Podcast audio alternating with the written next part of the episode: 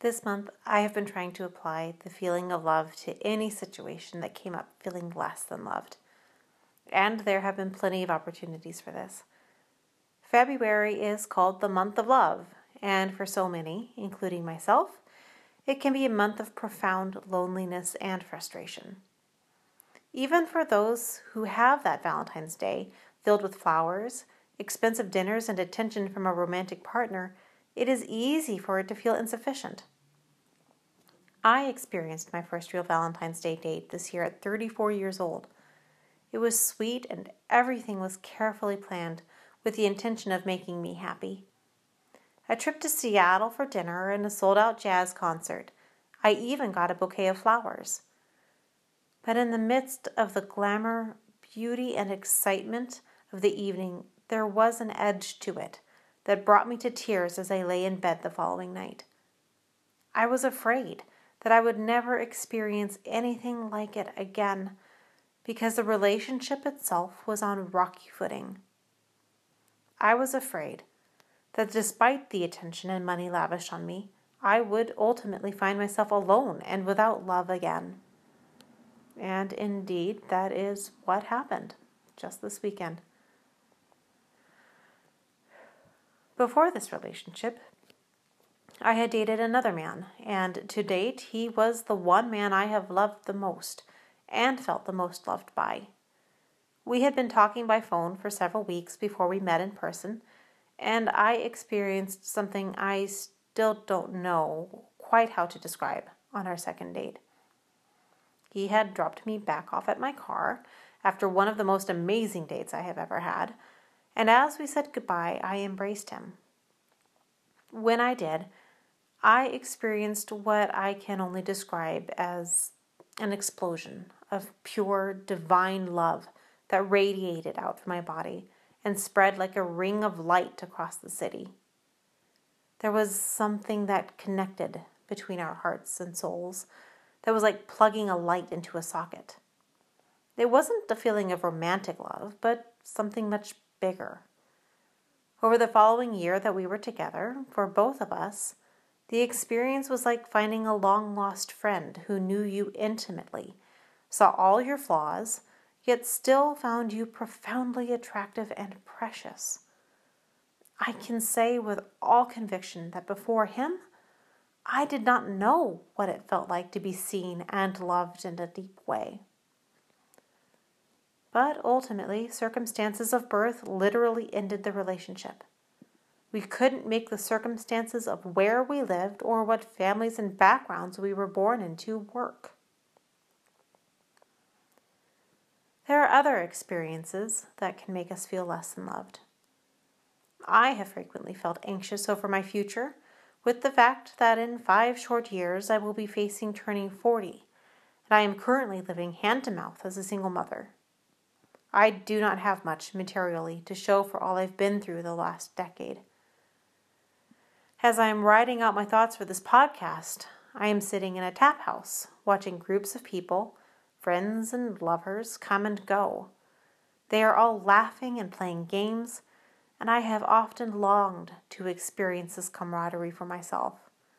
But sitting in the tap house seems better than sitting in my silent house alone.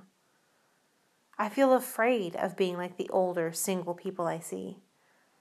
I'm afraid of identifying with them and their stories of being alone. I'm afraid of not having anyone to share my heart and mind with, my joys or sorrows. I'm afraid that on my own, I will always struggle to be the person I want to be and struggle to accomplish the dreams I have. Ultimately, I am afraid of the future when I see no love in the future, which means I have no love for the future. There is an ache in our chests when life hurts and disappoints us. When people we love leave us and failure seems more normal than success. And there is only one thing in this world that can soothe the raw flesh of a hurting soul, and that is the experience of love. Pure, unconditional love that offers no platitudes, no excuses, no justifications, just acceptance. Love that says, I see you, your hopes and dreams, your pain and sorrow, all of who you are, and it has value. As humans, we have a deep need for love. It is a genuine need and one that makes a difference in the quality of life we experience. It is said that depression is living in the past and anxiety is living in the future. I would argue that depression is having no love for the past, and anxiety is having no love for the future. Paulo Freire um, said, The opposite of love is not, as we many times or almost always think, hatred, but the fear to love and fear to love is the fear of being free. Love is the total acceptance of what is in the present moment. The present is the only thing that is real. The past is a fading, warped memory, and the future is nothing but potentials. Love says all that is in this present moment has value. It is an intense and powerful emotion more than any other emotion, it has a life and energy to it, one with the power to comfort, inspire, transform, and elate the soul. This is what freedom feels like. As human beings, we often struggle to give love to each other, even when it's what we most desire to do, because it is also a vulnerable and uncomfortable feeling and can leave us with the false sense of being powerless. When another human is hurting, in our sincerity, the common response may be, I'll pray for you, or everything happens for a reason, or even, I'm so sorry, before rushing away and possibly avoiding the individual the next time we see them. Because it is painful and feels powerless to be present with another person in their pain with nothing but acceptance. We cannot wait for others or for Valentine's Day to feel love. There is an endless wellspring of love that is available at any moment to all. The most important first step to accessing this well is learning how to get good at giving and receiving love. We each have the ability to offer endless, limitless, unconditional love to one person in this world ourselves. This can at times feel like the most difficult love to give and receive.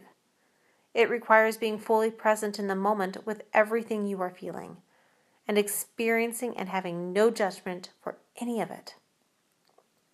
Nothing but complete acceptance and compassion. It is completely possible to experience love that is not dependent on any person, experience, or circumstance. The HeartMath Institute has researched for over 26 years what happens to the human body and brain when we experience love. And they have broken down to a science how we can generate within ourselves an endless wellspring of love. I encourage you to look up the HeartMath Institute. Their research shows that the heart is sending more signals to the brain than it receives and much of that information is generated by the emotions we feel. In simplistic terms, when we are feeling positive emotions like love, our heart beats in a smooth rhythm. When we experience feelings of distress, our heartbeat becomes irregular. A smooth, regular heartbeat sends a signal to the brain that causes the two branches of our autonomic nervous system to become synchronized. And as a result, we experience greater health, clearer thinking, longer lives, and a sense of well being, among other benefits.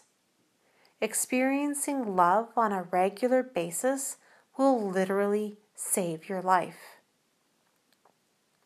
There are many tools and exercises the HeartMath Institute teaches to train individuals how to tap that wellspring of love for themselves. At the most basic level, it means becoming aware enough of the present moment to put your attention on the area of your heart and breathe in a slow, steady rhythm while remembering a time when you felt the emotion of love. Ultimately, you can let go of the specific memory and just focus on the emotion itself. What a freeing thing it is that we have the ability to give to ourselves that which we long to experience from another, and it is only limited by the number of breaths we will take in this life. So, with each breath, inhale love. What a beautiful and powerful thing to be able to give to yourself that which the human soul craves the most.